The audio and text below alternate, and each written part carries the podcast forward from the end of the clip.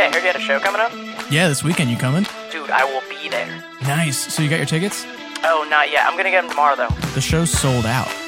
Don't worry, I, I got you on the guest list. Oh man, you're the best. Can I get a plus one? Uh, don't push your luck. All right, ladies and gentlemen, welcome back to another week of On the Guest List with Fox trying to get down and White Sox Dave. With you as always from the band is your boy Colin. Up in the top left corner here, we have the leader of the Nala Gang, Mr. Dave Williams. Dave, how are we, buddy? We're doing great. We're doing great. Uh, another weekend comes, another weekend goes. Looking forward to the show, I guess. Oh man, are you upset about the White Sox? Uh, yeah. I mean, they they look like shit. I mean, they're making mistakes that I would yell at high school kids for making. So it's not going to keep going like this. But yeah, I'm pissed off at them a little bit. Um, but I'm more pissed off that it's Monday tomorrow. I would say, like more work. Like I don't like work. Work sucks. I don't want to do anything.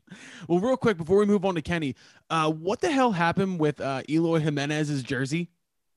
Uh, dude, like, why do they got to do shit like that, man? Like, Everybody thought he like- died. It's it's so, and you know the person sending it didn't want to say it, but someone in charge was like had to send that fucking tweet, and it's like, use your fucking brains, dude. Uh, all right, so also with us this week we have Mr. Kenny Carkey back again for another week. Kenny, how are you, buddy? You know, could be better, could be worse. We- Just this is kidding. not- I'm doing this- great, man. This is not an overly Smoke optimistic that blunt podcast. right Yeah, I now. was gonna say. Like, yeah, yeah, could be better, could be worse. About to be a lot better. There you go. Kenny. Yeah, uh, one of our questions we got from the fans this week had to do with Kenny and his and his and his weed. So we'll get into that. But yeah, back for another week, ladies and gentlemen. We have two great guests this week. Uh, we are interviewing Caleb from Colony House, big band out of Nashville, Tennessee. Just got got picked up for Bonnaroo, just released a new movie. We're going to talk to him about that. Also, our pick of the week this week out of Canada, our friends, the Bluestones, just released a new album doing big time stuff. Great guys. We talked to them later in the episode.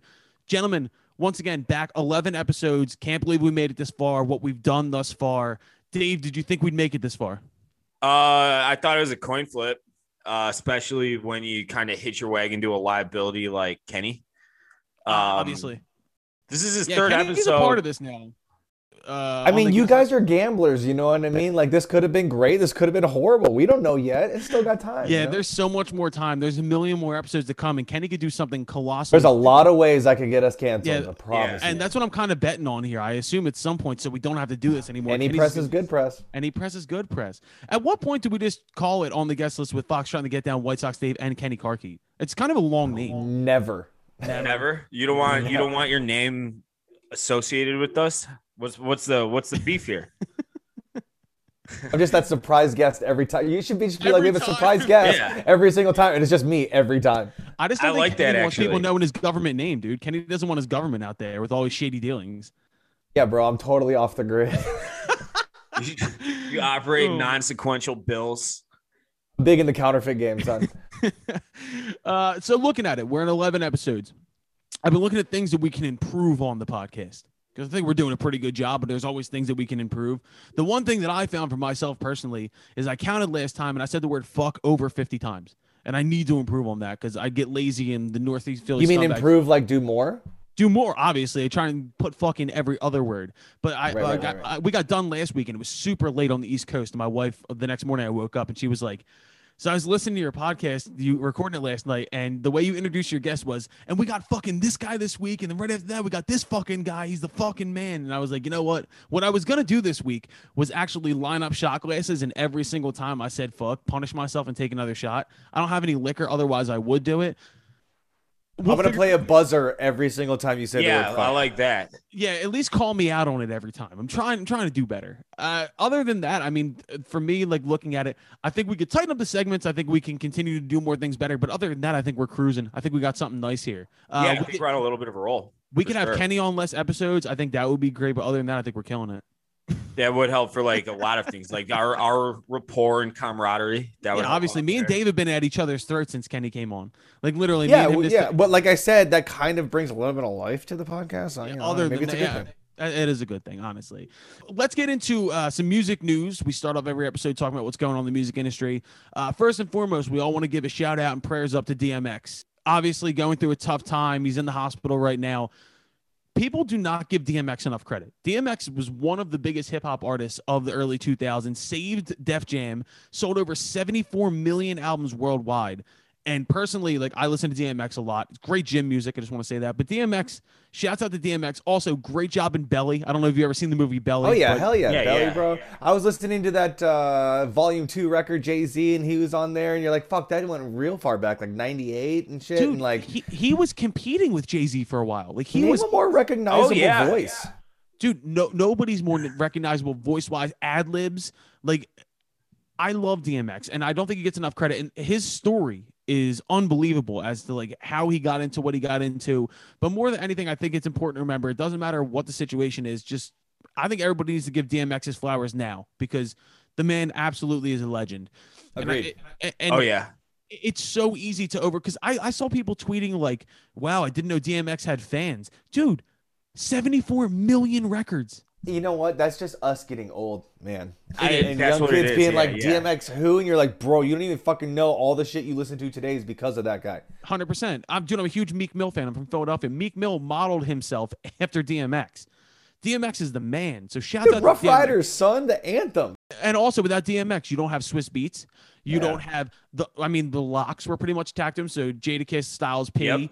Uh, you got Eve. Rough Hey, Riders. yo, I'm dude. slipping. I'm falling. I can't, I can't get, get Oh up. my god, Yeah, bro. yeah, so go. All So shout out to DMX. We just want to give that as, as a start off point. Uh, other than that, what's going on in music this week? Finally, we see a festival poster get released. I thought it was fake at first. It wasn't. Bonnaroo's lineup got released. I still don't know how they're going to do it. Like, are they going to socially distance at the festival? All of my heavy crew buddies, like guys who work like do front of house for like Prince or did Mm. Prince, and then like 1975 and Queens of the Stone Age. I was talking to them about that, and they're like, "It's not gonna happen." And I'm like, I don't think it's do gonna happen mean?" either. They're like, "I just don't think it's gonna happen." And you're like, "I mean, I don't know anybody else on the more on the inside than like heavy touring crew guys who are like, I don't see it." I don't see how you can pull that off at this point. Because I mean, uh, not only that, all these people are out of practice. Nobody set up a festival in a year. Like I, I just, it seems like too many moving pieces and too many variables. Like no matter how many people get vaccinated, I feel like this is a pipe dream. I'm just happy to see some form of like normalcy. Yeah. Um, looking at the headliners this year, uh, Foo Fighters and Megan Thee Stallion are the headliners. You know, The- here's the thing. God, I wish I could see so much more of Dave Grohl. I wish he would just be more around. You know, I wish radio stations would play more of Foo Fighters. Honestly, that's not. listen, enough. we are a pro Foo Fighters podcast. You watch your No, mouth. listen. I'm a massive Foo Fighters fan and a Dave Grohl fan, but you know, also at some point, fuck off, man. like, Do you think Dave Grohl's sitting in his house right now going, God, I wish I could see less of Kenny Carkeet. I wish there'd be less of Kenny around. you should be. I'm not even the equivalent of one of his fucking eye boogers. You know what I mean? Like, I don't know that shit. uh, so other than that, on that day, Run the Jewels is also that night. There you go. Uh, who else do we have this night? Bro, Nelly is that night. I'm going. If Nelly's there, um, if Nelly and the Deftones do a song together, I'm fucking there. That's what we, there's one fuck. Uh, that's what we need to get back to normal in Take a this shot. country. He's actually got a buzzer. okay. He was waiting for that for He so was. long. Oh man, get ready. You're gonna be buzzing that thing. Uh the next Gotcha. night, Lizzo and Tame Impala are the headliners. I don't know Tame Impala, you're so fucking Philly, bro. what is that not how you say Tame Impala? it's Tame Impala, son. I would say Impala. I think. Uh, Impala. Tame Impala. yeah. Tame Impala. Impala. Like a Yeah, yeah, but he Impala. really pushed the Philly on it hard. Yeah. Tame Impala. You know, you know what my worst word is? Uh, you know the thing you dry off with out of the shower. How do you say that? Towel. I say tail. I That's the dumbest shit I've ever heard. That's the dumbest shit I've ever heard. Like if I like when I was when I used to bartend, I would I would be like, "Yo, I just broke something. Give me that tail." Like it's very quick. It's T A Y L tail. You know what Um, happened to me the other day? My wife was laughing at me. I don't know if this is like a southern thing or not, but chest of drawers, like chest of drawers. These are a chest of drawers. Dresser. I thought my right. I thought my whole life it was Chester drawers, and I said that the other day, and she fucking lost it on me. And I was like, I thought it was Chester drawers. I didn't know. Oh my god! All right, that's pretty bad. I'm not gonna lie. that's Yes. really fucking bad. How old are you? Thirty six. You said. Yeah, yeah, yeah, yeah, yeah, yeah, yeah, yeah, yeah. I also say I mean, pillow instead of pillow. Yeah, we all have dumb shit, man. Oh man, Yeah, dude. I got a lot of dumb shit. Listen, me and me and Dave have very discernible accents. You don't have to tell us. We got tons of dumb stuff. Uh, other than Lizzo and Tame Impala that night, uh, My Morning Jacket, Jason Isbell, uh, Phoebe Bridgers, Incubus. That'd be interesting to see. Yeah, that'd be a good. That's a good throwback. night, actually. I like that. Oh, and Marc Rebillet uh, yeah, is there. there- I- now we're talking. yo, Now we're talking. I want him on the podcast so bad. I He'll would never lo- do it. dude. No, I would love to hear yeah, him. dude, he's he's single-handedly creating a new form of DJ, and live looping is nothing new. It's nothing new, but like the way he's doing it and the attention that he's getting is gonna make DJs look like fucking cowards. Oh, honestly. 100 percent. Yeah, I mean, Dave, do you know who Marc Rebillet is? Yeah, yeah. I know who he the, is. He's the Yeah. guy who does the live looping in his underwear or a robe on Instagram. Right. Drinking Yes. beers, fucking crushing it. Bro, first off, he like he ran the first part of quarantine. Like people found him and he became like the entertainment for quarantine. So I'll always love him for that. I want to talk to that guy. Uh, Yeah, so yeah, the, yeah. the the third night and the final night at Bonnaroo, prospectively, is Tyler the Creator and Lana Del Rey. Who I don't I don't know if I'm the only one. I don't I don't get the Lana Del Rey thing. I I, I don't. I don't want to be sad. Stop making me sad. Yeah, exactly. It's no offense. Like I know she makes good music and she works with a lot of really good people. It's just not my bag. And Here's I've the got thing: the people I know that like Lana are like, "Oh my god, fucking Lana's so amazing!" Like they're like, it's like this whole thing, and you're like, "Boo hoo!" It's sad music. Yeah, I just, it just never hit me, dude. It never got I never got into it. But other than that, that night, who else is there? Little baby. Oliver Tree, man. Ooh, Oliver Tree, Leon Bridges, Young the Giant, Brittany Howard. That's a good night. Flogging Molly's there. Let's go. Turn up. And Colony House, the band that we're interviewing today. is There you also go. there. Yep. Here's a here's a thing about about the how I'm not sure how Bonnaroo is going to work because I've played many festivals, hundreds of them.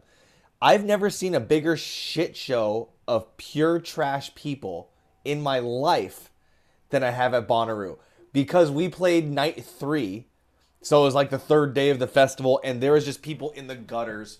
Just fucking dying Oh, and yeah. like just the gnarliest shit. We're stepping over bodies trying to go see Billy Joel and shit. Bro, I don't know about you, but uh, so I played festivals too. Like I've done the, some of the big ones. I have no interest in ever going to a festival. No, I don't think I I'd want to go if to I don't have an artist pass. Yeah, fucking No, right. yo, that is a Ew. life, that is a life changing experience when you get that first big festival and you get an artist pass, and you're you got showers and you got three square meals and you're drinking for free all weekend.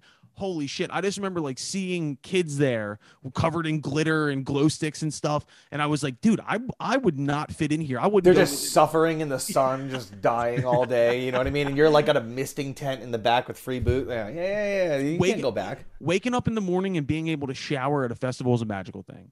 Or- Okay, here's the thing though, because that doesn't always happen. Even at the big ones, you wake up and you have to beat all the other bands to the porta potty, so that you can do the the roadie shower with the wet wet wipes. You know what I Oh, mean? yeah. I actually have a video at, at Bonnaroo of me pouring water bottles over my head, shampooing my hair, fucking ecological disaster vibe. dude so that that they they gave us like i'm thinking uh firefly uh they gave us uh like it looked like porta potties but it was showers. But the showers were made for people who were like five foot ten and below. I'm five foot ten. I was comfortable. Ken our bass player is six three six four on a good day. And he's in there like buddy the elf like just splashing i could see him he was like looking at me over the top I of the remember shower those showers, dude. I've played Firefly. I remember know those fucking showers. They're like the trailer showers. Yep, and then you walk out, and there's all they have like this was the weirdest thing ever. But like sometimes at festivals, they have like random things for the artists backstage, and they had a pen of baby goats that you could play with. And so I, I like I baby got goats. I got out of the shower and went and played with a bunch of baby goats Yo, and went and played so- my set. I got a question for you guys. If like I, I'm just trying to take all this in from like the artist perspective and everything. Eh, you're telling me that Dave Grohl is going to be like showering in one of these like No, like camp No, no, no, Okay. no, no, no, no. No, So this is they- just the real G's like that fly in Yep. to the city about two hours before they play, drive up in the Escalade, walk on stage, play straight to the Escalade, straight to the plane, back to Gone. home. I did a Peace I out. did a whole tour with the Rage Against the Machine guys for that Prophets of Rage tour, and every night they just Escalade pulls up, they walk out, walk to stage, straight from the stage of the Escalade back to the airport. And so you can tell who's at what point of fame too, because we were we like whenever we do big festivals, we're slumming it. Like we're lucky to be here. Yeah, there. yeah. And then like there's like the big names that aren't flying in quite yet that are on tour and they have their buses. So like in the back lot where everybody like we have tents and like three SUVs and trailers, they have tour buses. And like that weekend, we got to chill with Alt J for a little while. They were there. Good dudes, heavy drinkers, love them. No, they were they were playing. They, they were playing. Like, remember when like flipping a, bo- a water bottle and landing it was like funny for some reason? yeah, yeah, They yeah. they were doing that backstage, and like our photographer Dylan went up and was like, "Dude, this is awesome! Like, who are you guys?" Like, "Oh, well, Alt J." And Yeah, so like, that- mate. Well, yeah, I played. Uh, I played CeeLo with them, dice game, while Oh! drinking while drinking uh, cold catering coffee with tequila in it that they called Cafe Sunrise. beautiful. Oh, mate, if you don't have Sounds any more good, drinks, you could just have a Cafe Sunrise, and you're like, oh, Well, that's Yo, it. hey, I got another question for you guys. good. So I'm looking at this Bonnaroo flyer right now. It's like I think it's the official flyer that you'd see like on a white post outside, whatever, blah blah blah. So you got the Foo Fighters and Megan Thee Stallion and Lizzo and like these big, bright ass, colorful letters that you that just pop. Then there's a bunch of smaller, like middle of the pack size bands. Like I've heard of all of them. Uh, Incubus is one of them. Phoebe Bridgers, blah blah blah. And then you just got all the white name. Like we don't want you guys to see that these people are also here, but we have to include them on the flyer. What were you guys? Were you guys like the white, Listen uh, to the me. like middle? I still am a tiny white name at the bottom. Kenny's been a colored name. Kenny's been You a got, so fluorescent you name. got the colored name. man, I've headlined festivals, son. Yeah, I was First gonna name at the very top. Now, see, this is also a good part of this podcast because we have three stages right now, right? So we have Dave, who's perspective. He's getting into the industry. Me, who's on my way up, working my ass off, still a scrub, but working my way up. And then we have Kenny, who's been a highlighter colored name at the top of the. Get out of here! Don't do the downward thing. You've you you've already rocked. You've already rocked the fluorescent names. This is a beautiful one, man. this is what this podcast is about. You're not, it's not like I always say this, right? When when me and Dave were first talking about this, we were talking about The Ringer. I'm gonna drop my name, but they have a music podcast that's run by two music critics. No, that's not how we're doing it. This is people who've been through the shit and also someone who is prospectively going to be in the shit. We're giving you the real talk. We're not we're not over here being like, oh well, I think that this record wasn't as good as the previous three works. No, Yeah, we're- yeah, yeah. I can tell you that um, of all the shows that I've played and everything I've ever done, there's nothing as good as headlining a festival. That is about that is the the pinnacle of it. I mean, that has to be the cool because you're you're you're on after the sun's down. You're not getting the sun beat down on you. Nights nights on upon us, lights are going on, the fog's moving across. You can hear the fucking twenty thousand people out there, and you're the last ones, and that intro music hits, and you're like, "Fuck you, let's go." And see, I've never had that. I've always uh, every festival I've ever done, uh, I've been either the morning or early afternoon. I'm thinking like the last festival we did before quarantine was uh, Exponential Festival uh, in Camden, New Jersey, and the headliners that weekend were uh, Elvis Costello, Hozier, um, Blondie was. it was a cool festival. It was really cool. It was right on the waterfront in Camden, and uh, we were like the first set of the festival. And I'm telling you, like people were still coming in, and it was like 140 degrees. By the end of the set, though, the whole place was filled up, and it was on the side of a hill. It was really cool. But I want to get to the point where I can play a festival and it's dark out. That's my goal. There's our Bonnaroo talk. There's our catching up on what happened in the music industry this past week. Let's get into what we're going to talk about before our interviews this week we think that it's time that we get like we've gotten past the first 10 episodes and we're going through our regular segments but we feel like it's time you guys have gotten to know us a little bit. Know more about us on a personal level. So what we're going to do here is we put up some polls on our instagram this week to get some questions from listeners about what they want to know about us. And then we're going to actually ask each other a few questions so we can get to know each other more as friends instead of people that i actually hate. So let's go in on our first question. These are from the fans. Uh, the first question dave was directed at you uh, and it says dave who is the hottest cartoon character? Oh, the hottest card. Um, I mean, they just butchered her apparently, but Noah Lola Bunny had like sweet perky ass tits. If I don't want to fuck the rabbit, it's not the right rabbit. It's no, yeah. I mean, I, lo- she, I, lo- she- I, I love that. I love the outrage over Lola Bunny getting remade. we live in a weird society. Yo, hold a on, real weird quick, world. real quick. Uh, fuck, Mary, kill. D- Kenny hit it. Hit the buzzer. All right, He's like so looking around for it. F, Mary, kill. Lola Bunny, Nala, and the mom from The Incredibles. Oh, I haven't seen the. I've only She's got a seen. banging booty. She's got a dumpy, dude. She's got a fucking dumpy. Um, I mean, you gotta fuck the mom for the story, right? Like, yo, dude, and she's a should- human. Uh, and she's a human. Um, uh, so I'm gonna I'm gonna kill Lola, even though I think she's the hottest. And then And I'm gonna- you're marry marry Nala. Nala? Nala's like ride or die. All right. Well, that was a really good way to start this segment. I like that. Kenny, we had one personalized for you, which you actually saw on Instagram today. Uh, somebody said, Will Kenny send me weed? Kenny, will you send this person weed? It's really cool that this podcast goes out into the public airways and all that kind of stuff. But yes, I will send you weed. Oh yeah, the, we, we, the FBI is on the other line right now, watching me through my my They've camera. been watching me for a long time anyway. You know what I mean?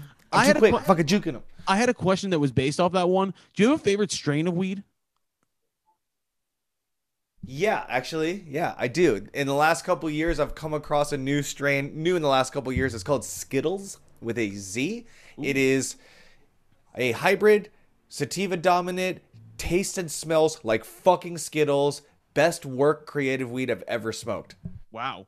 See, that's Up, when you raging, brain firing, having a good time, laughing like Skittles. And then there's a bunch of variations of Skittles in there. Well, now we learned something today. Where this is uh, very informative. Uh, okay, next thing. Uh, this one is for all of us. Who would be your dream guest on the podcast?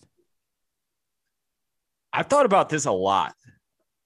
I mean, there's so many easy answers. Like, I would say there's nobody outside the realm of possibility right now, aside from a small handful of people that are alive. So you gotta give someone that's dead, right? If it's just a hypothetical question, I would love to interview like Syd, uh, Syd Barrett or someone. Uh, just get Oh, the, just like, trip. yeah, well, not. I mean, that'd be awesome too.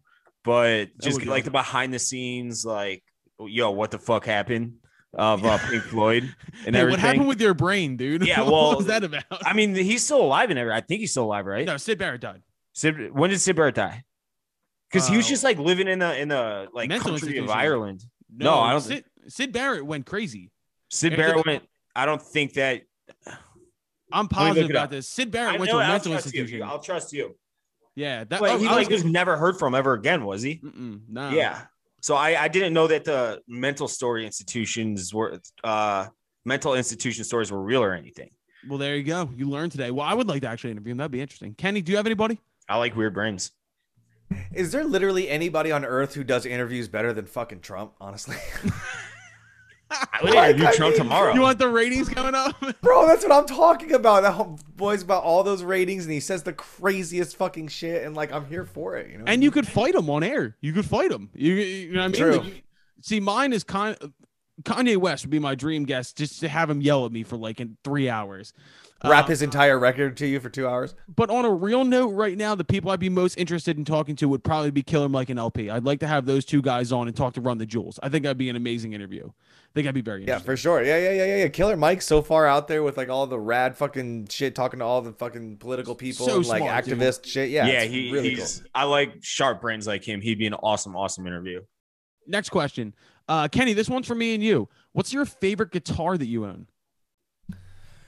That one right there. If, if we're talking about acoustics or electrics, I don't know, but um this is a 1965 Epiphone Cortez that I bought in Austin on tour one time. I was in the market for a Gibson LG, like a 60s Gibson Learner guitar, and I had one in my hand and I was at the counter checking it out and ah, like in Yeah. Wayne's World, off in the corner was this thing and I'm like, "What is that?" I Ended up buying this fucking thing. It's beautiful. Whenever I concerto guitar. see, whenever I see a git or an Epiphone acoustic, I think of Paul McCartney. I think of the Beatles. That's what I, I think about. I'm Um, into that, man. I, when I think of Paul McCartney, I think of Hofner basses, baby. Yeah, oh, 100%. But I'm thinking if I'm like an acoustic guitar that Paul McCartney would play, I know he play that. Um, for me, How much did that gu- guitar cost? yeah, what's the price tag on an Epiphone? This one was like three G's, kind of, but it's got this really skinny neck on it. I love got that. little. I got little Asian hands, and when I picked it up and just played it, it's just like the most beautiful fucking concerto guitar, and nobody has one. I've never seen anybody else with an Epi Cortez. And one day, I knocked my studio chair into this fucking guitar. I was so upset, I almost threw up. I was so fucking sad. I seriously started feeling sick, like I was so bummed on it. Dude, my, my favorite guitar that I own is a uh it's like a Sonic Blue uh Fender American Special Strat that Fender sent me after we it was like a tour and then we played this big show with Bon Jovi and I came home and it was sitting on my doorstep when I got home. So that was a cool memory. That's pretty tight. That's, Let me- yeah, that's tight. check this out. So I just have a couple cool ones in here. This one, speaking of Fender, 1964 Duo Sonic. Ooh. Used to be like the Mustang, but it doesn't have the tremolo. Went to a ma and pa guitar store in Boise, Idaho. This beautiful thing was sitting on the wall. Bought that fucking thing. Last one, this fucking piece of shit here I bought for 40 bucks at a flea market here in LA. First thing I did was write a song with a band called Night Riot. Shout out to Night Riot. I like Night Riot. Called Nothing Personal. That guitar wrote the song, made it onto the song, and became a top 10 alternative song from a $40 fucking flea market guitar. Dude, my, my second favorite guitar that I own is a $200 Takamine uh, full dreadnought. This big, loud, boomy Big guitar. thing, yeah. Uh, I got it for 200 bucks used because there's a slight crack in the uh in like the the shine or like the the sheen on top. Didn't care. It's the best sounding guitar that I own. It's not Some about the guitars money. are magical, man. They're magical, dude. I've gotten great songs out of the guitar. So that those would be our answers. Uh here's another one. Describe yourself in three words. Think about Dwight Schrute, insatiable, jackhammer. That's that's the question. Describe yourself in three words. Dave, you go first. Um, lazy, uninspired, and doesn't give a shit. it's not three That- words. It's but not three words, but that's close what, what's a word that just like I don't care? lethargic, lethargic, but lethargic's more like you're Indifferent. bad, which I am. indifferent, indifferent. Yeah, I'm one. indifferent. I'm indifferent. Kenny, what's I- yours? Weed, surfing, non cowardly hyphenated. Oh, that's a good one right there. Uh, for myself, I would say crazy. Crazy would be the first one. Uh, insatiable and jackhammer. I think that's a pr- that's a pretty good one right there. It's pretty. What what is that like? Like are No, we, that's are we making? That's from The Office. That's that's an Office quote. But I don't know. Uh, crazy. Um, uh, hardworking. If I want to go for like a corny one, and then I feel like Philly should be in there because I feel like it just fuck. It, it is what I fuck. I You are very you- Philly, my friend. yeah, I think you've mentioned that you're from Philly. Like Not in a bad way either. You're just the epitome of, of Philly, and I love Philly, man. I played Made I in like America. Philly too. Kenny, real quick, you got to buzz the buzzer. I did it again. Thank you. I appreciate Thank that. you. Uh, Gotcha. okay, and then final guess from the the or final question from Instagram. What's your favorite genre of music? This is a tough one. From It's no, not even hard, not even for a second. what is it? Straight Kenny? up hip hop. And if you want to go decades, 90s hip hop. See, Kenny and me are on the same. Nothing better, nothing better in the whole world. Everything else comes from it. I would love to say you rock and roll because that's what I do. Hip hop's. I'm a hip hop historian. It's my favorite. Rock and roll's too white, man. Facts, big time facts. Even though it comes from blues, which is there, there is no American music that is white music. We know that. That's a fact. I mean, There's Chuck nothing. Berry invented rock and roll. You It- know what I mean? it comes Black from man. blues. Come from the blues. But then yeah. the, the the white people, fu- you know, fucked it all up, and then Incubus was born. uh, Dave, what's your favorite genre of music? Um, I've said this like many times. You'd think I was the biggest like pothead on the planet. No offense, Kenny. Uh, Kenny's taking I'm taking exception to that. If uh, you just went by what my musical taste was, and I like my favorite band, Sublime. I hope we get a chance to talk to him soon. Slightly Stoopid is one of my all-time favorite bands. Um, the Expendables, who are going to be interviewing next, Next week, or the week after, one of my favorite bands. Uh, yeah, you're a reggae guy. Yeah, reggae rock. Um, love Reggae. Marley. It's actually Reggae. pronounced reggae. Reggae? Is it? Are you fucking with me? No, no, no. I mean, I was like, man, right, I so- love like I love blues too, though. Like Southern Louisiana blues, John Mayer style blues. I fucking love it. You know, it's a close second for me. I guess I'd have to say now that you're going back into that world, 70s soul. Oh, if yeah. you're ever Oh, yeah. if you're Oh, ever yeah. DJing or you're ever at a party and it's your turn to put on the playlist or whatever it is, you can't go wrong with 70s soul. Curtis Mayfield Oh, into. Funkadelics, like you just can. Everybody will have a great time. I don't want to say I don't want to say Philly again, but the Philly sound, everything it can. No, get out of here. No, I'm saying uh, what Gamble and Huff did uh, with everything they did in the '70s. That's why people like Elton John and and and David Bowie wanted to come to this this city uh, to produce like that. So I'm with Kenny on that. So those are our questions from Instagram this week. We're gonna do that every once in a while. Uh, before we move into our interview, quick, we are going to ask each other a couple questions to get to know each other better. Uh, one specific to each of the other co-hosts, and then one general one. I'm to start with Dave. This is a good question. This is a hypothetical. Dave, would you take an extra fifty thousand dollars a year, every year for the rest of your life, but the White Sox could never win a World Series.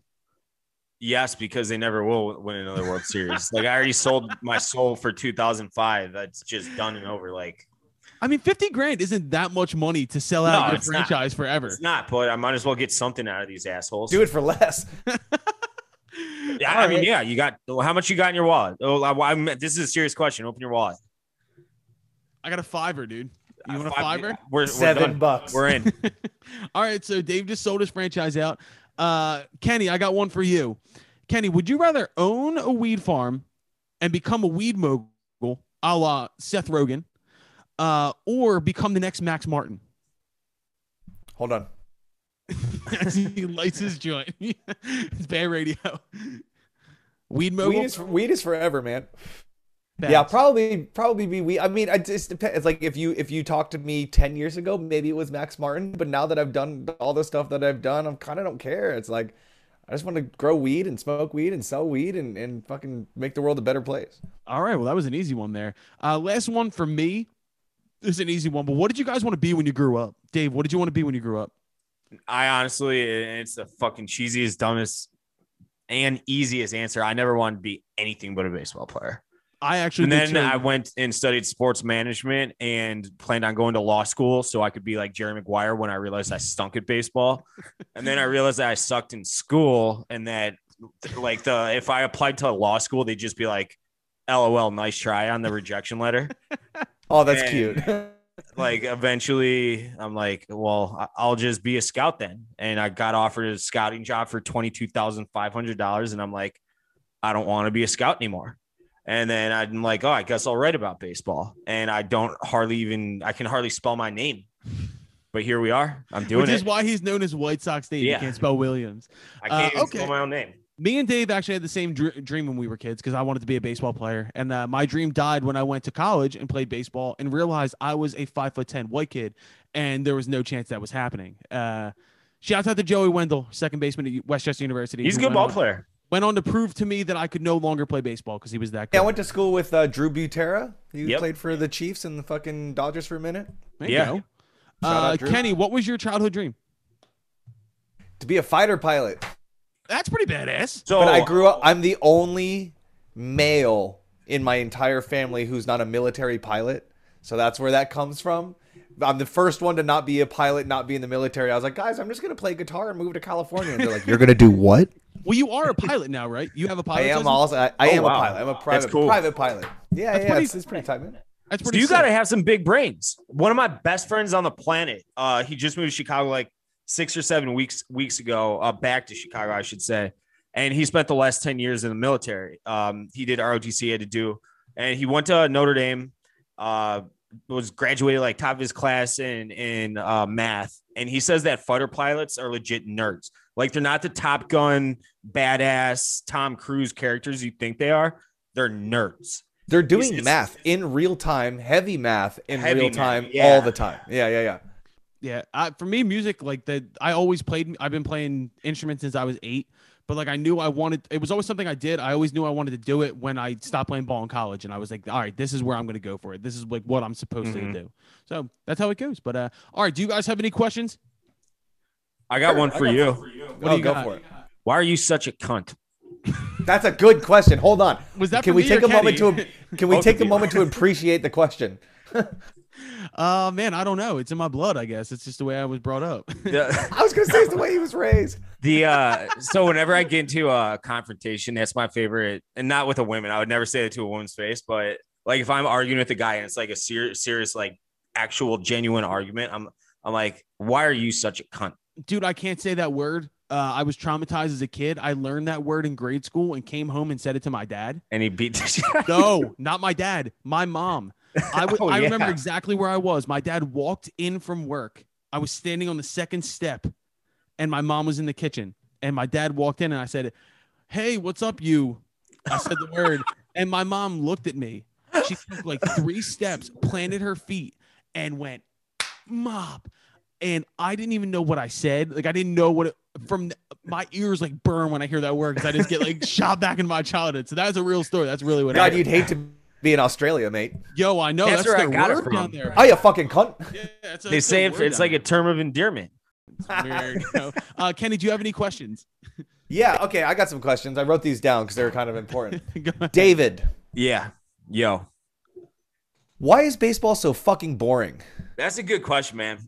Like I know was- you've gotten that question before. Now here's the thing. I love going worse, to too. games. It's I getting love going to games. I love eating Dodger dogs and eating nachos. And then every once in a while you hear the crowd go crazy so that you look up and you're like, oh my God, something's happening. Outside of that, like, I don't know, man. I, I couldn't agree more, man. Their baseball games are so much fun, if, especially if I don't know, like a hot Saturday afternoon with the boys. You just get Mm. shit faced. It's the best. But watching on TV, it's fucking brutal. If I can can I step I in wouldn't on be this for watching one this game second? right now. Yeah, Can I be all right? So Kenny, I had this conversation tonight uh, with my my uh, sister in law's boyfriend. It's a good question. Baseball is a thinking man's game. If you are in on baseball, yeah. it's more chess than it is sport. True, Like, true, You, you true. Have to, know- you have to know. All right, there's a runner on second. Is he holding him on? Are they going to bunt him over? You have to think constantly. I have a buddy who I swear is like has a little bit of Asperger's, biggest baseball fan in the world, but he's obsessed with the numbers. Yeah. all the numbers and all the stats and all the numbers. I get all I get all that. So talking going back to the TV thing. What was it? Two years ago or something like that. World Series. There was like an 18 inning night. I Love watched it. that fucking game until like five in the morning in Chicago. I was in no, yeah, Chicago. it- that's that was the Cubs and the Indians. That was an I fucking watched It that was a- shit. It was an okay. awesome fucking game. That was the I watched the whole. I watched the whole thing. I loved it. I had a great Playoff time. Then I started going to games. but like Playoff a mundane day game. Like I watched Yankees and Blue Jays today, and I was like, this shit is so fucking boring. It can be. But okay, yeah. as boring as it is, I even got into it because my guitar player in AWOL, Drew Stewart, what up, Drew? He's a huge baseball fan, golf fan, sports fan. He like caddies Mm-hmm. for Michael Jordan, all this shit. But he used to drag me to the minor league games in all the different cities that we would go to, I just because there'd be a 1 p.m. game somewhere, and you're Dude, like, that's "Fuck fucking I'll go." awesome. Those I games love are it. so much fun though, because the food's usually bomb. Yep. A Yeah. lot of times they got dollar beer nights, so you can just go get wrecked for, and they don't have the seventh inning cutoff rule. And I would say though, is there cheap anything?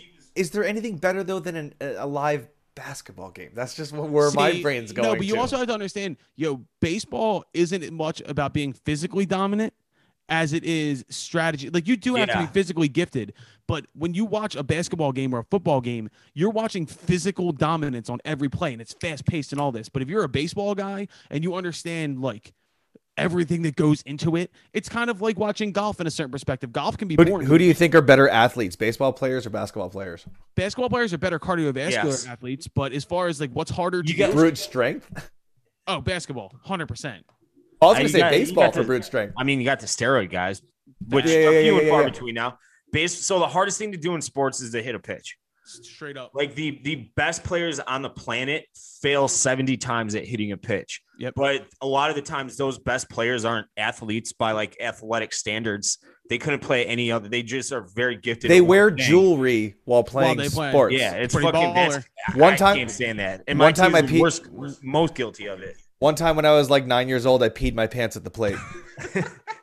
True story. I'm not even go fucking pro. kidding. I Not would even love to see kidding. that video. Yo, did, all- before- did anybody rip on you like all your teammates? Nobody even knew until I got in the car. My dad's like, "What the fuck is that smell?" And it turns out it was me because I pissed my pants on the plate. All right, Kenny, do you have a question for me?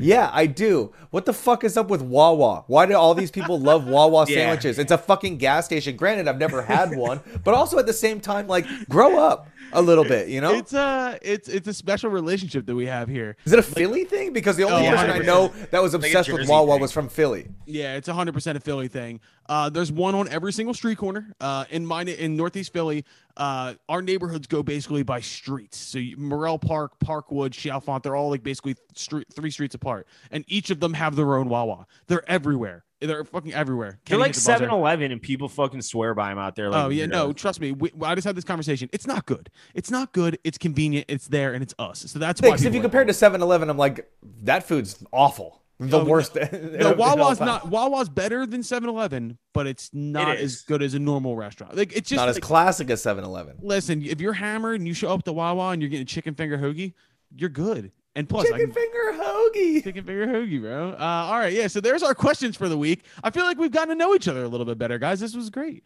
Um, we're gonna go into our interview now with Caleb from Colony House. We're gonna come back, do on the list, off the list, and then go into our pick of the week with the Blue Stones. How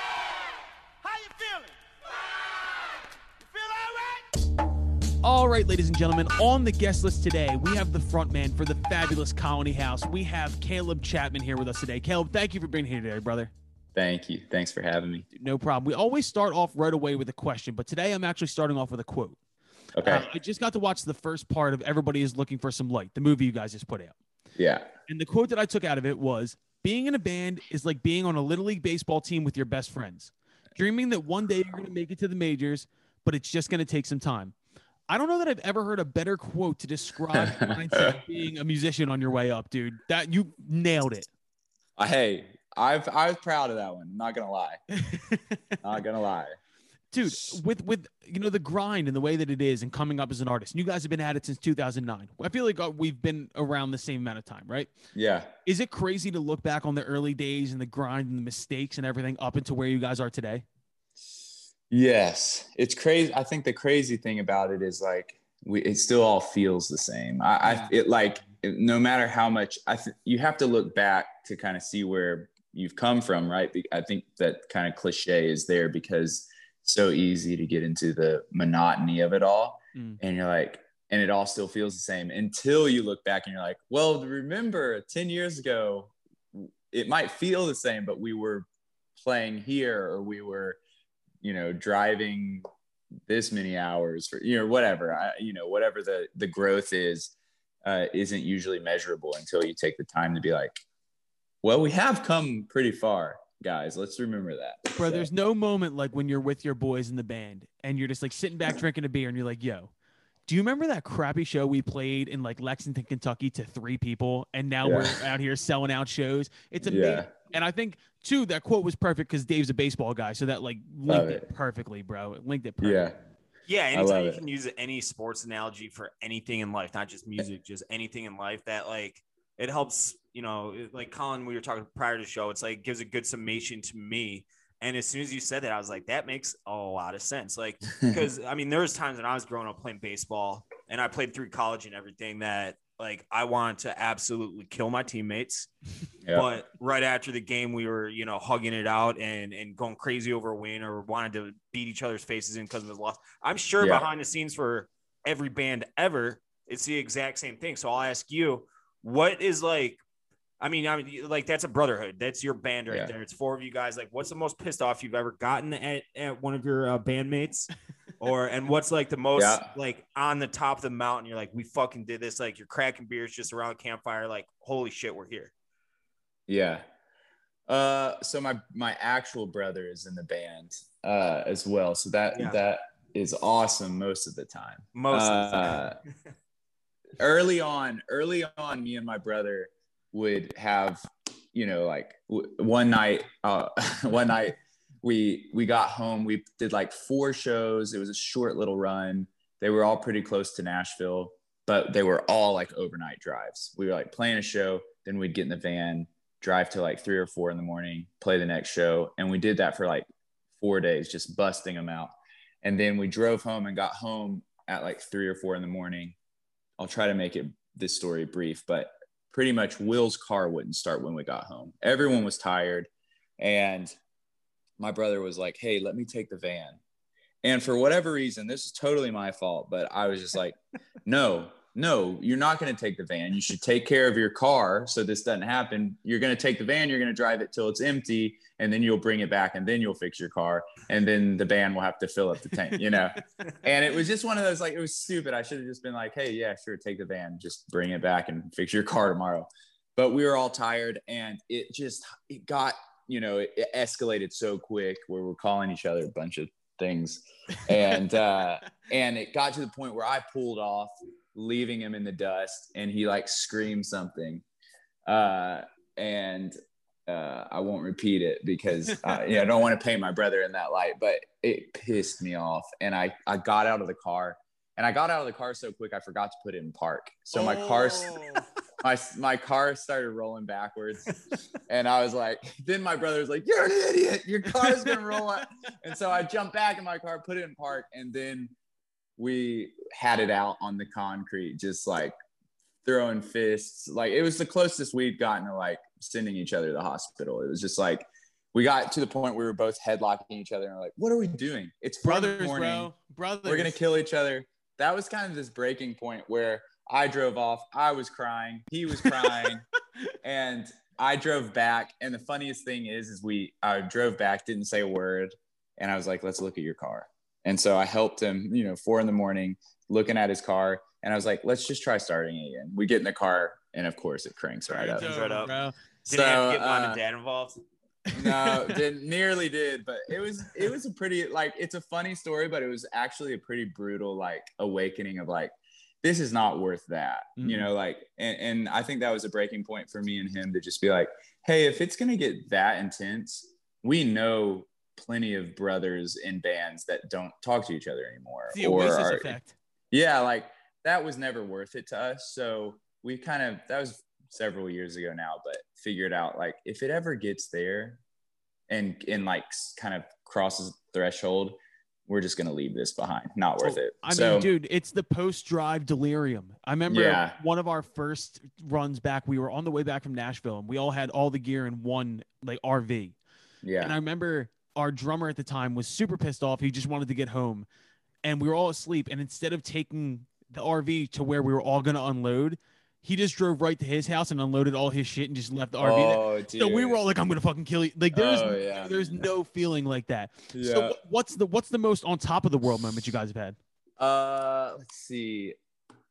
Okay, so he- this one's pretty recent. Um, in October, when we finished that film, we we in the middle of the pandemic, no one was playing shows. We decided we're gonna put on a drive-in movie and then play a concert after. Invite everyone to come to our hometown, and we were like, I don't know how this will go, but when we put it on sale, it sold out immediately. And so we put another one on sale. And so, and that one pretty much sold out.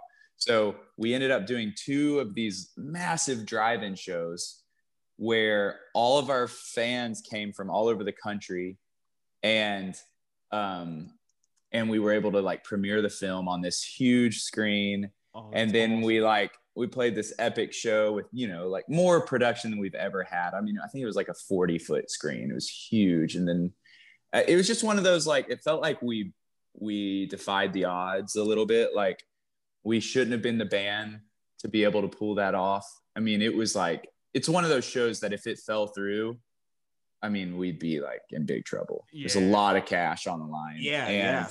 and it was just like but we felt not only that it was important for ourselves and like to continue to create but like it when we played that show it just felt like a sigh of relief everyone was like Mhm. okay maybe it's gonna be okay you know Yeah. uh, and, and so with with the movie, right? yeah Did you guys have that pre plan that you were doing this movie before the pandemic? no So No. you literally you pivoted and you said, "Okay, we can't play shows. We need content. We're just going to drop this." yeah totally and and it it was just gonna be like a few videos like oh it'd be cool to show them behind the scenes stuff and as i started editing it together i i like realized i think there's actually a cool story here about like pretty much when life hands you lemons what are you Right, gonna do right. with it you know uh and it turned into this feature length film and was just kind of a special uh we definitely created it for for our fans. Um but I, we've had people that know nothing about the band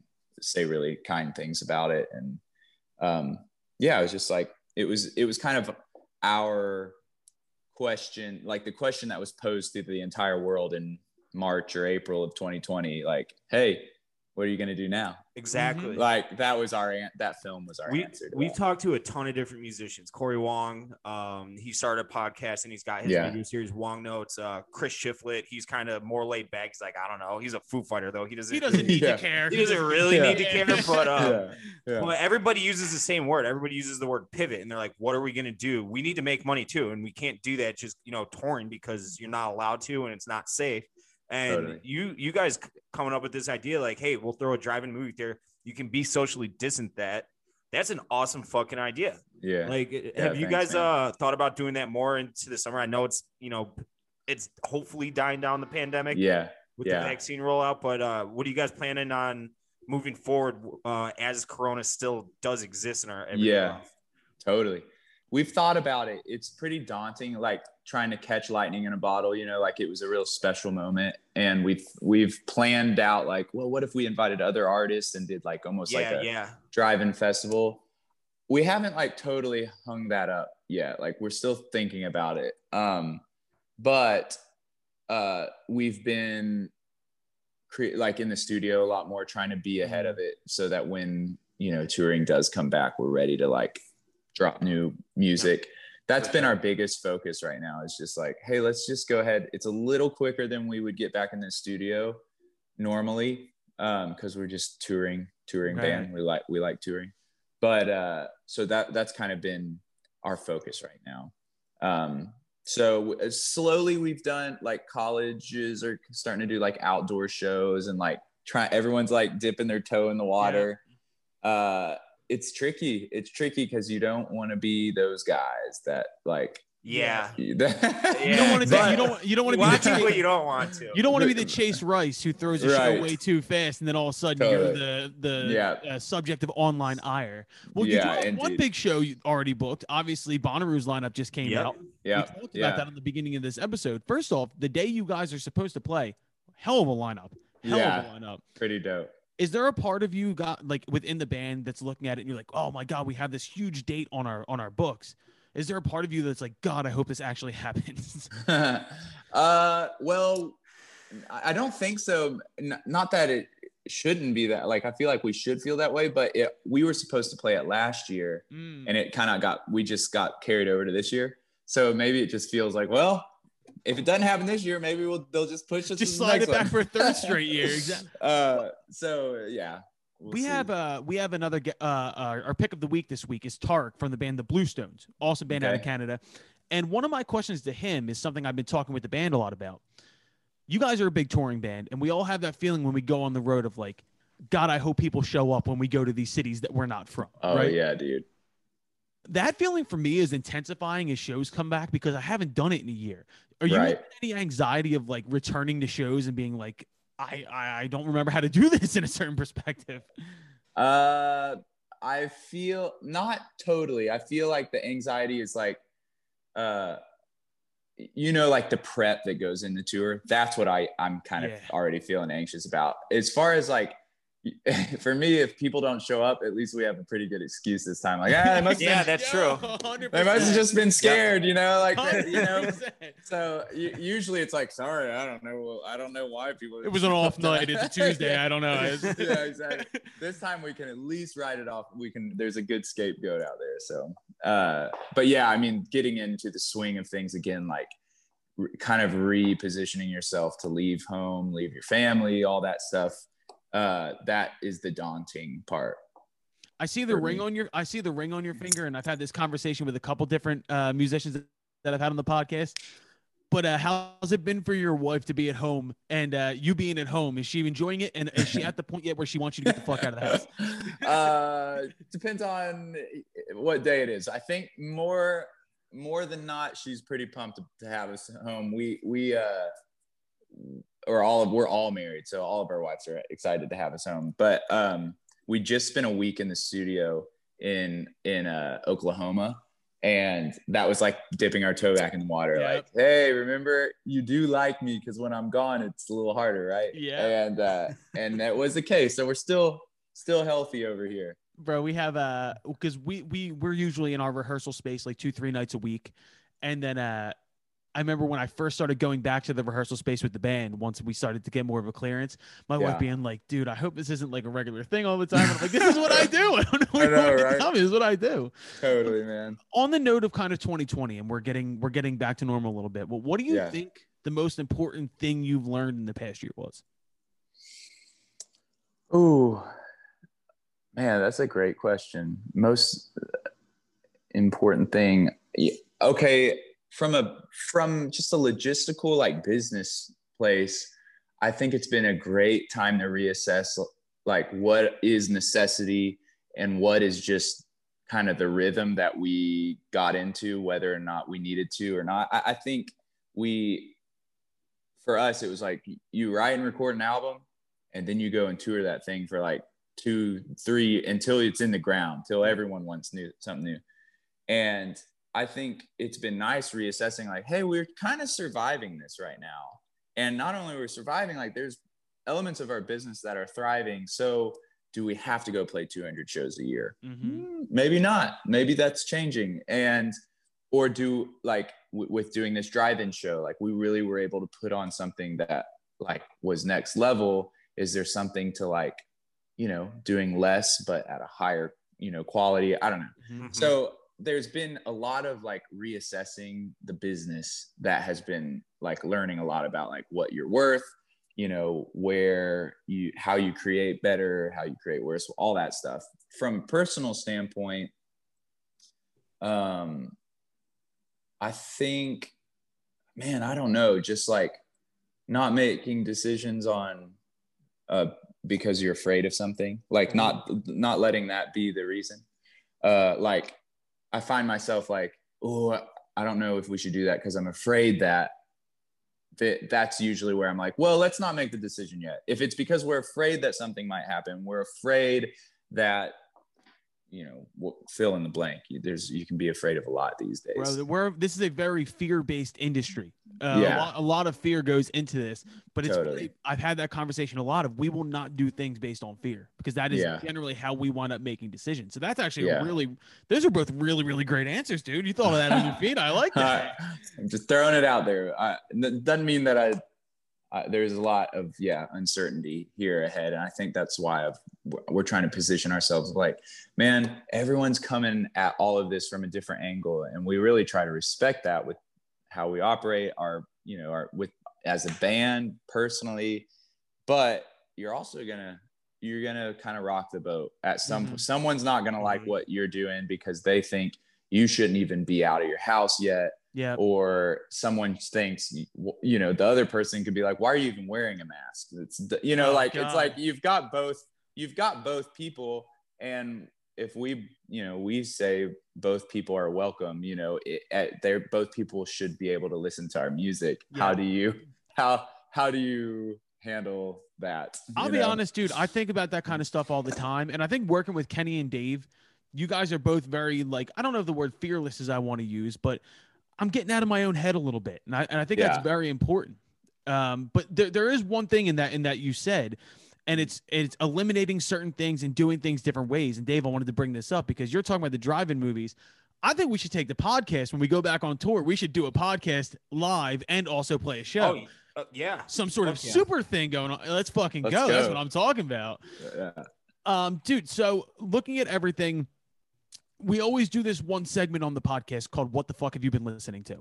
okay So recently, what is it that you and the guys in the band have been listening to? Yeah.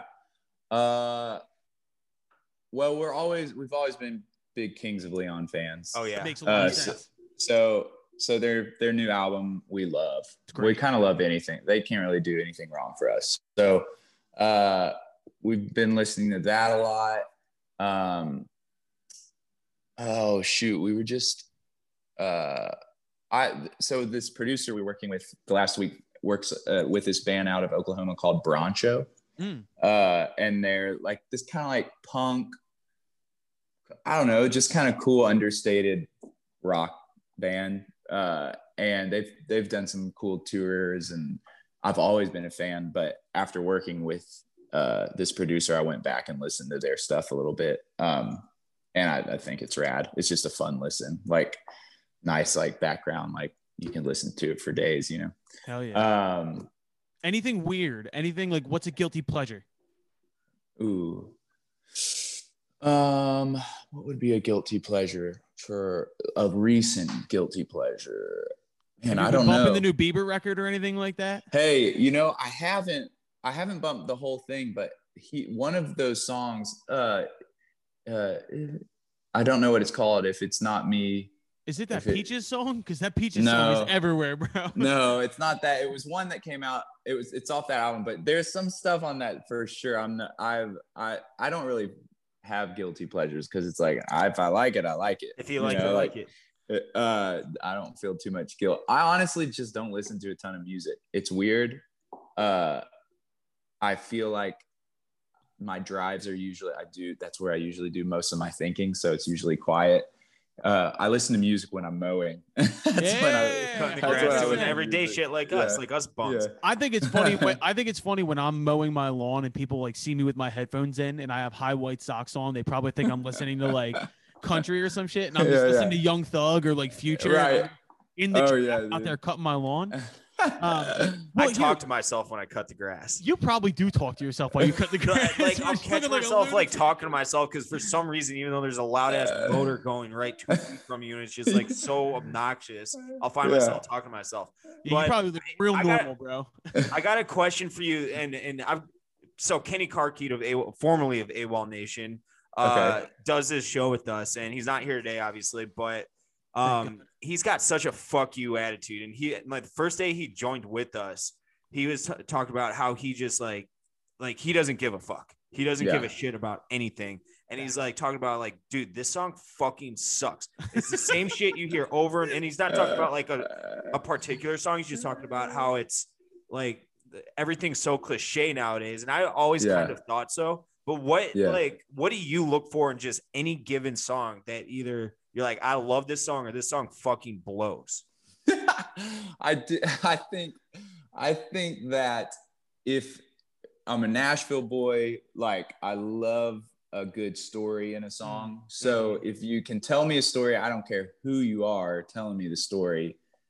If you got my attention, I'm in. Like you you've won me over. So whether that's like old like Glen Campbell, you Yeah. know, like talking just writing about whatever. Um or if it's Justin Bieber, like if you tell me a good Yeah. story, I'll I'll listen. Uh the stuff to me that I'm just like I can roll my eyes at and just be like, come on. I think it's just it's the, it's the songs that feel like they're capitalizing on like a certain time frame. Yeah, a hundred uh, percent, bro. Hundred percent. I don't know. I don't have any specific examples, but it's where it's like, man, if we write if we write this type of song right now, we Right can get it now. out. Yep. Uh, where you can tell there's like, it just feels slimy, you know, Yeah. like, um, I'm glad to hear somebody else say that because I've been saying that a ton. And yeah, it's even like, okay, so right now this song is really popular on TikTok. If we make something sound kind of like this, we might, you know, get in the algorithm. It's like, Totally. dude, where is your freaking soul? yeah, Where where is your authenticity? That kills Totally, me. man. Do, you- Totally. do you ever spend any time writing on Music Row? You ever get into the, the game and write with any of the country singers? I've done a few co-writes and I'll go ahead and say like it can be either the best, it can be the coolest experience Yep. when you're with like a true G who's like been there for years and like knows how to churn out songs, but they're like next level. That's when it's like, oh my gosh, there is a craft to this, and this person has has perfected it. I've sat in those rights, and I've also sat in them where it's like, you know, they're just going after the moment. Like, hey, if, you know, movies want to hear the word legends. We should write a song with the word Oh. legends, you know, or something like that, where you're just like, all right, you and I'm pretty like go with the kind of guy. I'll just in my head, I'm like, well, hey, I'll get, I'll write you a song about legends, and then I'll get out of here and I'll go show my band. And be Well, like, here's the thing, yo, so- It's like you're in the room, you're like, I'll go with the flow. And then you wind up at Three Crow or Red Door East after that. And you're like, dude, you won't believe what this fucking dude asked me to write a exactly, about. Uh, totally, So I've spent a lot of time writing. I write for SESAC, so I go down there. I do the I do the row thing, and yeah, there's always the rights because you meet some really good friends doing that. But then there's also rights where it's like a half an hour in, and the guy is just there to fill time, and he's like, Mm. "You want to go to Bar Taco and get hammered?" It's like, no, I'm down here. I'm down here to write, bro. yeah, yeah, we're working, pal. Like, no, I'd rather just go home and write my own song. and Yep. don't waste my time. Yeah. Oh yeah, I, I, I've kind of, I've dipped my toe in it. I think I've said dip my toe like three times so far. So I said just fuck forgive 80 me. times, so we're kind of on the same Yeah, we, we we have a like shot collar like a dog. We're gonna get on. Actually, on this Yeah. on this episode, Kenny has a buzzer because I'm trying to say the word less, and every time I say it, he buzzes me. So I'm just gonna have to add him in after. Nice, nice, dude. Uh, anyways, I, I've kind of like, I have reserved that space kind of for like the off season more or less where it's like okay you know if i'm just kind of hanging out and it's it's kind of the off season i'll go do like you know fill fill a week for me and uh and kind of it's good learning experience You know, as we're wrapping this up, and we've talked about Tennessee a lot, Are you a Titans Preds guy? Or are you like a U of T guy? Or you who? What's your squad down there? Uh, Titans. I I went to like when I was a kid. Um, I was at like all the Titans games when they were. I think when they first came, they were still the Oilers. Yeah, they were for and uh, yeah, and so I mean, I remember being at the an Oilers game when the they were still playing in the Vanderbilt Stadium, Wow. and and the lights went out in the middle of the game. It was like, is this really a pro team? Or, Shouts you out! know, Shouts out Hillsboro Village. That's right, man. Uh, and then like we we actually went to the Super Bowl where the Titans played the Rams. Oh, so wow. like we were pretty pretty big fans. How old Uh, were you for uh, for that? I for that, gosh, what year was that? That was like That was- 99, 2000. Yeah. yeah, yeah, 99. That was it. You're right. Uh, so I would have been 10, 11. Yeah. So prime, just Scarred for life dude. watching Kevin Guard Dyson life. Yep. reaching out for the goal line, bro. knows he's Oh. down, but he's still trying to reach across. I know. Yeah. It was beautiful though. Like how epic of a. I mean, it's an iconic Super Bowl. Oh, yeah, know, like, absolutely. Like, But now I know you're a Tennessee guy because we talked about this last week on the podcast. We talked Yeah. about this. okay. If that was in Philly, and I'm from Philadelphia, if if it was in Philly and I went to a Super Bowl and Terrell Owens reaches out his hand and misses the goal, I would never have anything positive to say. You went, man, that was beautiful. I, I would have been like, never talk about that to me again. Because I was saying I went to a Preds game when I was down there writing, and uh, Yeah. ever we lost in overtime, and everybody was so they were like, like consoling me as I walked out of the stadium. They were like, "Man, you guys played a great game," and I was like, "Don't even do that. Just be mean to me. You guys in Tennessee are too nice, bro." Oh yeah, yeah, yeah. I don't know. Yeah, we're all we're all looking for poetry and everything. It's like, oh, it's poetic, man. One yard away. That's the most honest thing I've ever heard. Dude, Caleb, this has been outstanding, man. We really appreciate the time. Yeah, Uh, dude. Thank So you. I know you just had the movie come out, or, and I know you guys are, are working on new music. Do you expect to drop something soon just to piggyback off what you've just released, or are you going to take your time? Sooner, sooner than you might expect. Mm. All right, we'll That's put that all out I'll in the say. world, brother. Dave, all anything else say. you got, man? Uh no, just uh keep doing what you guys do. You guys got a good thing going, and I'm looking forward to hopefully putting this pandemic behind us so I can see you guys live Yeah, dude. eventually. Definitely. Get your asses up Chicago with Foxtrot and Yeah, dude. do a little Okay, joint we'll- something. We'll, we'll blow something Yeah. up for you, bro. Let's do it. Let's do it. Caleb, thank you very it. much, my man. All right, so that was our interview with Caleb from Colony House. If you're going to Bonnaroo this year, make sure you stop by on Sunday and see Colony House. Great guys, great music. Check their stuff out on Spotify. Uh, before we get into our interview with the Blue Stones, let's go into on the list, off the list. My on the list this week is is is important because I think it was a moment in history in sports. My on the list is Paul Pierce. I don't know if anybody saw what just happened over the last 24 hours of Paul Pierce. Kenny, Dave, did you see this? No, but I love Paul Pierce. Okay, so Paul Pierce, I can't believe nobody saw this. Uh, went on Instagram Live at his house, just looking absolutely fried, with a bunch of strippers and a bunch of his friends. Oh yeah, I saw it. I saw it. and I one of the best things I saw. Somebody tweeted and said he looks like Slurms MacKenzie from. If you ever watch uh, Futurama, the the character, the alien character who was supposed to be like Spuds MacKenzie, he just looked fried and tired. He just looked like he had partied himself out, but he was like smoking swishers like on on the live. It wasn't a swisher he was smoking there. No, I know it was a Swisher Colin. blunt. I Yeah, was a Swisher yeah. blunt, but like, yo, the memes in response to Paul Pierce going live with a bunch of strippers at his house were outstanding. So shout out to Paul Pierce. I hate him for being a Celtic, but that was amazing. Yeah, So I shout- fucking hate the Celtics, but I love Paul Pierce. What do you want me to do? There's nothing worse to me than when Boston sports. Boston well, sports. Yes. well, uh, Boston, uh, like nuke it till it glows, the entire fucking city. the um is when you like something that on a, a player on a team that you hate, they do something that makes you go like, "Ah, I like this guy because I love Don't make me you. like him. Don't make Don't me make like me him. like him. Yeah, I keep talking about t-shirts. Don't make me like him has to be Kenny's t-shirt. That is Kenny's catchphrase 150%. It's yeah. pretty, it's pretty accurate Don't for a lot me of like him. scenarios. Uh, Dave, who's on your list? All right, on my list is very near and dear to my heart.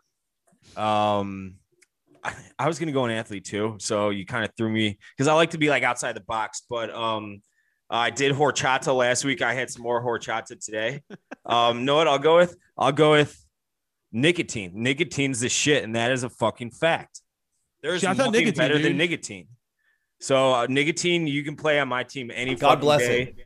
You get Most people don't gas know that passes. nicotine's actually good for you. It's a weird thing that most people don't you know, who would know better than the good people at the American tobacco industry? A hundred percent. They know. Like, Obviously, they look would how much know. money they're making. Yeah, they- I mean, why would they, they don't? If you're dead or if you're unhealthy and you quit using nicotine, you're not spending money on them. A hundred percent. It's just logic, really. Yeah, There- There is nothing like a nice uh like a nice nicotine shot after after a night of drinking. It just sends you to oh, a it's the best.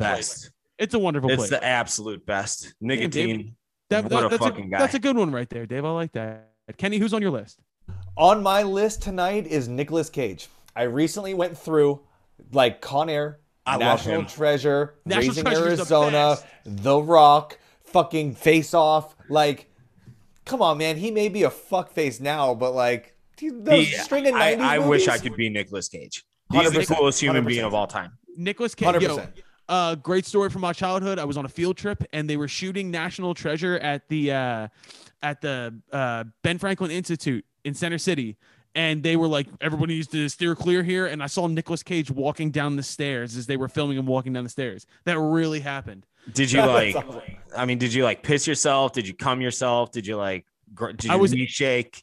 I, I mean, was that's eight. God right there. I was eight, so I don't know, probably like a Ugh. mixture of both. Uh, There I don't is know. the there is maybe no better actor in the history of acting. there might not be a better human. I don't think there is a better human. He is like like we were you were talking about National Treasure. I just watched that stupid fucking uh what's it called movie the other night? The Tom Hanks movie, the Holy Grail movie, oh, the Da Vinci Code. the Da Vinci Vinci Code. Code. I just watched that the other night and uh like I think that he might be the last line of Jesus's blood or whatever, Nicolas Cage. Nicolas Cage. could, but but Yeah. also, could you imagine how much better the Da Vinci Code would have been if Nicolas Nicolas Cage, Cage. played Tom Hanks's part? exactly. What movie, what movie wouldn't be made better by Nicolas Cage swapping out the lead role? Like he I wish he would have painted Kate Winslet's tits in Titanic. Like imagine Batman. Nicholas Nicolas Cage playing Denzel Washington's part in Training Day. It would have been amazing. Perfect. It would have been Perfect. perfect. Perfect match made in recast. heaven. Well, that that's another like, Anything Paul- Daniel Day Lewis is in, just put Nicolas Cage in there. The. Phantom Thread with Nicolas Cage. You kidding me? I There will be have fallen blood with asleep. Nicolas Cage. There will be blood with I'm an Nicolas oil Cage. man. No, I got an even better idea. He should just do what Mike Myers does in the Austin Powers movie: play every single Every fucking character. character. Yeah, yeah, yeah, yeah, yeah, yeah, yeah, yeah, yeah, yeah, yeah, yeah. I'm with He that. needs to be in a Marvel movie. He needs to be like uh, a major superhero, like a big time superhero, but just be Nicolas Cage.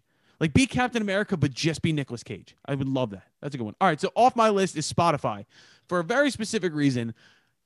I hate the fact that Spotify doesn't have classic old mixtapes on their streaming services because hmm. artists can't clear the samples. They have to stay on DatPiff or SoundCloud or something like that. I was working out today and I all I wanted to do was listen to the Drought 3 by Lil Wayne and it's not on there because he can't clear samples. Nut up Spotify and put old mixtapes on there. I want Action Bronson. I want the Blue Chip series on there. I want I, I and just- also pay your fucking artists. I'm yeah, well that's obvious. Yeah, pay your artist is probably a big thing. As fucking me and Kenny dorks. sit here. Like pay pay us a penny per stream, you fucking weirdos. Do you realize how funny it is that we're arguing over a penny? Like that's nuts. A penny. It's right now. It's point zero zero four three per stream. Fuck you. How you. did they get away with that? Why don't because more they're people? because they can do whatever they want because that streaming is god now. You know what I mean? We got sold out by major labels, is what I will say. That's a fact. We got sold. Yeah. out. Well, Spotify also almost single handedly destroyed the label industry. So Good. good for them, but also fuck them. Fuck them both. Uh, damn it! Hit the hit the buzzer, Kenny. God damn. it. uh, okay, Dave. Uh, who's off your list? Uh, off my list is a building shit. So I built a dresser yesterday, and it was the worst fucking day of my entire life. Like I, I wouldn't wish that on my worst enemy. I wouldn't wish it on like like Mussolini. I wouldn't awesome. Just it in on- terrorist camps, they're making them assemble IKEA Uh, shit. Like I guarantee you, if we went to Guantanamo, like the three of us, and we were like flies on the wall, they're making fucking terrorists from like Yeah, there's just missing Al-Qaeda. parts and shit. I- yeah, exactly. they, Missing are all. parts. You can't find the nails. You got to get the screwdriver, and you have the wrong fucking head. Yeah, every, everybody in Guantanamo thing on the Bay is given uh, is given a dresser to assemble with no Allen key. It- They're just like figure it out, go for It's it. the worst fucking thing on a planet. Man, the I- my looks great plate- in this corner. Yo, I'm actually, I'm actually on your side with this, Dave. Uh, I actually had a situation. We live in an old row home, and the walls are basically like rock, but underneath them, you get through the rock when you drill through to hang curtains or something, and behind it is brick. So I actually had one of my tall uh, curtains in my living room just fall out of the wall this weekend. And I'm trying to rehang it. I had to spackle, paint, and then rehang it. And I can't shoot into it because behind is just straight brick. So uh, now I have no curtains in my living room because we can't hang them back up. Nah, I would see. I wouldn't hang him back up. I'd be like, oh, that's just casualty of my everyday war. Well, Like, try to explain. I'm try, gonna- try, try to explain that to your wife. Go ahead. That- that's a fun one. Yeah. I, do what- you want me to explain it? Like, sorry, honey. yeah. No. Dana would Like, just. I would, I would have to screw a new curtain into the wall, and that is just out of the question. So no, Don't be I stupid. won't. Oh This yeah, don't be dumb. Yeah. Use your fucking Don't brain. be fucking stupid. yeah. All right, do- use your use your brain is definitely Dave's catchphrase too. By the way, I was gonna say the f word, but I didn't this time. I'm People- proud Why are you a cunt? Kenny was off your list. That's oh, that's from a Jim Jefferies stand-up routine. I don't know if you guys know he's this. I love Jim Jefferies. Yeah, yeah, yeah, yeah. absolutely hilarious. And he was getting in a fight with some dude in one of the routines, and he's just like, every time I do that, I just look at him and go, dead face. Why are you? And he's Australian, and I'm not going to try the accent, but why are you such a cunt? Who's your favorite current stand-up? I think, I mean, Jim Jefferies, his, uh, this isn't a new one. This is years old now, but Alcoholocaust is the funniest stand-up routine I've ever seen. Who's He- yours, Kenny? There's no one funnier than Chappelle. Oh, Chappelle's There's No, no one. There's no one less cowardly than Chappelle. Like when he got the fucking award for the comedy at the fucking Kennedy Center, he's just out there smoking, and he goes, Yep. "You know who I asked if I could smoke? Nobody. I Mm. just fucking did it." You're like, "Bless you, my man." Chappelle He- is he's by the far best. But Chappelle is by far my favorite stand-up all time. He's the most important in the last like 20 years. But I've I've recently been on a big Bill Burr kick. Same. and- Both Same, guys are bro. so he was smart. going off about golfers the other day and how not athletic they are, and he's like, "Look at these fucking clothes. These are the most comfortable clothes I've ever worn in my life. You I- can't play sports in comfortable clothes." Like I liked I love Joe Rogan's podcast, but I don't li- I don't like his stand-up that much. Same. I don't think he's that funny of a stand-up, but I love his podcast. He's a great, a great conversationalist. Exactly. Yeah, yeah, He's great. The He's just best always ever, maybe. screaming at me. Stop screaming at me. Why are you always screaming? Stop screaming. I'm I'm dying for like a new stand-up that I find and I'm and I'm like laughing at. It's it's Iliza Shlesinger. No, I've heard good things. I haven't watched it yet. Nikki, whatever the fuck her name Nikki is. Glazer. Yeah, you know what's great? If you just go on YouTube and you looked up like best of the roasts, the Comedy Oh, Central yeah. roast, You'll find some Those good are stuff. that's a good funny, time right yeah. there. That's a good time right there. The, Yeah, the- it- my favorite one ever was the roast of William Shatner. Yeah. I'll watch it like once a year, and I'll, I'll be getting an ab workout, and I hate doing workouts Yeah, too, yeah, yeah. because you're lifting heavy stuff. It's like the few times a year I actually work out my abs. It's just by laughing at the Comedy Central roast. Not It's even gonna good. lie, I don't think Pete Davidson is that funny on Saturday Night Live, but I, his most recent stand-up was actually really good. I actually like him a lot. His movie was good too. That King of Staten Island movie. Haven't seen it yet. I heard it was good though. was And Bill really Burr's good. in that. We tied it Yeah, back. yeah, yeah. He's a. Staten Island guy. Yeah. Um, I heard that's an excellent movie. Haven't Yeah, seen it great yet. movie. Great Shouts movie. out to Judd Apatow. Uh, Kenny, who's off your list? Off my list today, Dave. You may appreciate this one. You may not. I don't know. Fucking Rapaport, man. Like- oh, That's Like, see, I was I was gonna take fucking Kevin Durant. I was gonna Oh, take yeah. Kevin Durant for that, and I was like, ah, he's just an athlete. I'll pivot to something different. I just I, I I like Rapaport and I like watching him talk he's shit a and all that piece stuff. of fucking shit. Right, but at the same time, like blasting off pictures of DMs is just a cowardly fucking Corny. move. It's not that good. And then he didn't really like, like Durant won hard on that. Oh, yeah, and yeah. I don't know. I'm just kind of real sick of Rapaport, so he's fucking off the list, man. He's been off my list since he got fired from Barstool because he used to come on Pardon My Take all the time, and it got old after a while because it's like they they did. I think they started to dislike him, and then he got fired. And then I just can- it sucks because my wife watches Bravo all the time, and he's always on those after shows and stuff like that. And every time he comes on, I'm like, this fucking piece of shit. I'm God down to it. watch him like talk shit about pedestrians walking in the crosswalk from his New York apartment. Like that's funny as fuck, but like, yeah, man, that was just that that wasn't, wasn't a good look this week. Kenny. He- Before we he's just such a loser, dude. Oh, He's a loser. Kenny, before we get off, you have to buzz the buzzer one more time. I did it again. I'm gonna be honest. That was only five. I think I only did five this episode. So I, You can go back and count. I, I'm gonna try. It's gonna come out sometimes, like if I get fired up about something. But I wanted fine. to see. Yeah. It's like if you wanted to see if you could stop drinking for a weekend. You just want to see if you can do it. You know what I mean? So And the answer is always no. exactly. Yeah. Why do I need to do that? I already know what the answer is. Mm, there you go. All right. So that's this week's episode. By the way, Dave hit me up this week. We are going multiple times a week on the guitar. That content's true. about to get. Kenny, you're now responsible to help us try and fix Dave. Fix Dave. That's a whole new podcast.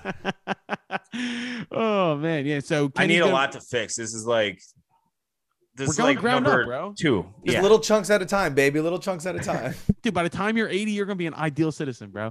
Uh, so that is our episode for the week. We'll be back next week. We have a bunch, we have a ton of interviews this week, so we'll be getting some uh, backlogged. Uh, thank you to Caleb from Colony House. Before we get out of here, let's go into our pick of the week with the Blue Stones.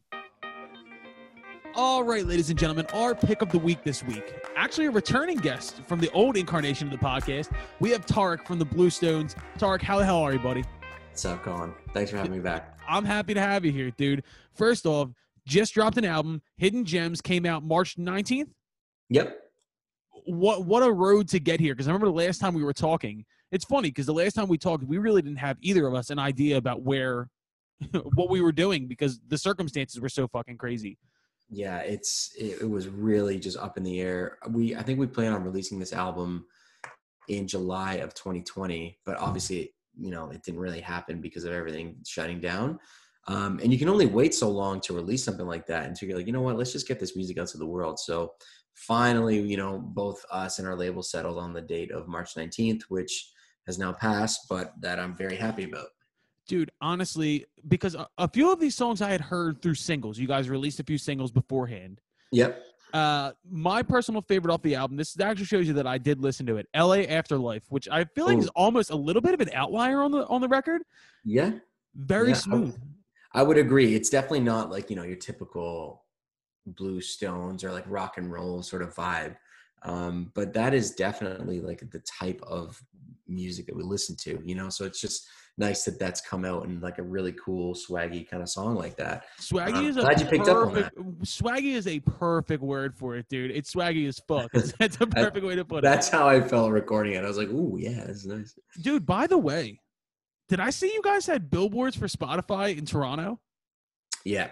What the fuck, Yeah. dude? I I know. I was shocked myself. Honestly, Oh, you didn't know that was happening. No, I had no idea. Like they just, you know, it was Amazon Music and then Spotify. They were both like, "Hey, we're gonna throw you guys up in the um, Yonge and Dundas Square, which is basically like Toronto's um, Broadway, pretty oh much. wow, Yeah.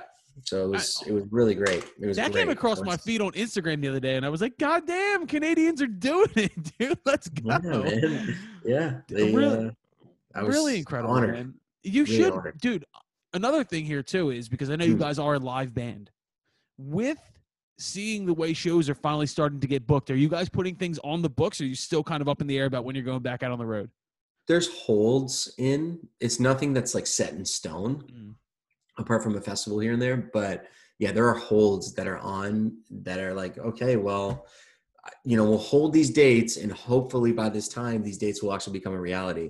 Yeah. But that's the most that you can do right now, you know, apart from like actually booking a tour. it's the most frustrating part and even in the prospect of like when you guys were setting to release an album you're just hoping that things stay on the trajectory that they are so you can actually complete what it is that you were trying to do Exactly. Like you hope the momentum is there. You you hope that you know everybody's just as excited to come and watch you live as they were before the pandemic. Um, so yeah, there's a lot of question marks, but uh, we we have a pretty good feeling about it. bro be honest with me because i i've Yeah. been i've been oddly feeling this right so this one aspect of our lives which is live shows obviously runs what we do it's our favorite thing to do in the world. Mm-hmm. do you have a little bit of like odd anxiety about going back and playing shows again because Oh my god, a hundred percent. dude, like, are people going to show up? Are people going to be too freaked out to come out? Like, I don't know. Like, it's weird. even just like I don't think I could be thrown into like a six week tour off the bat either. I, I you know you have to sort of like acclimate to it again. You know, 100%. to like really take your time and work yourself back into it. So yeah, I, I absolutely have that anxiety for sure. I I was running the other day, and I was like, I saw the Bonnaroo lineup come out, Yep. and I was like, holy shit, they're coming back. Shows are coming back, and I was like, oh my god, we have to promote shows again. Like, it's it's been the one nice thing about like, obviously miss like it's a gaping hole in my life, but like, the feeling of like, oh shit. Are people going to show up? Are we going to go to the city? Like, what's the deal here? Mm. That's been gone, and now I'm like, kind of like, holy shit! Like, got to get back in the swing of things now. It's odd. Yeah, yeah, absolutely. It, it will take like anything, you know, it's like anything that you don't do for a long time, you have to sort of work yourself back into it, or at least work yourself back into being good at that thing. So I could expect, you know, the first few shows as a learning experience, um, and then before you can really get into like the real good stuff. before we get into playing uh, one by one, which is the song we're going to be playing off the record. Yep. Now that we're bringing up live shows, of the songs that you haven't played live yet from the record, what are you Yeah. most excited to get out and play? Probably Spirit. I think Spirit. Spirit, is probably the most exciting one. Um, and also One by One, though, for sure. I, I just feel like those two are going to translate really well to a live show.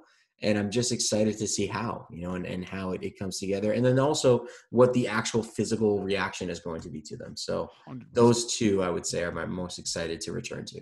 I like because Spirit when I dropped as a single, I really really like that. Mhm.